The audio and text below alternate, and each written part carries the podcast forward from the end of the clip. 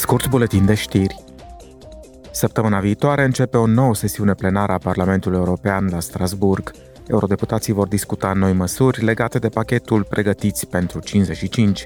Ei se vor concentra pe revizuirea sistemului de comercializare a certificatelor de emisii, pe mecanismul de ajustare la frontieră a tarifelor plătite pentru emisiile de carbon și pe fondul pentru atenuarea impactului social al acțiunilor climatice. Comisia pentru Transport și Turism va vota joi raportul său referitor la noul regulament privind rețeaua transeuropeană de transport. Coraportorii și raportorii din umbra ai grupurilor politice din Parlament au negociat modificări cuprinzătoare ale întregului proiect legislativ. Comisia parlamentară va decide probabil dacă să înceapă negocieri interinstituționale pe baza raportului său.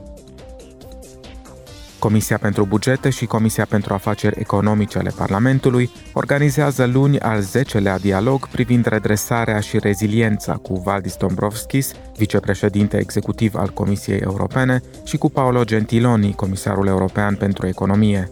Comisarii vor vorbi despre modul în care integrarea planului Recover EU va îmbunătăți rezistența țărilor Uniunii și va contribui astfel la reducerea consecințelor războiului de agresiune al Rusiei împotriva Ucrainei.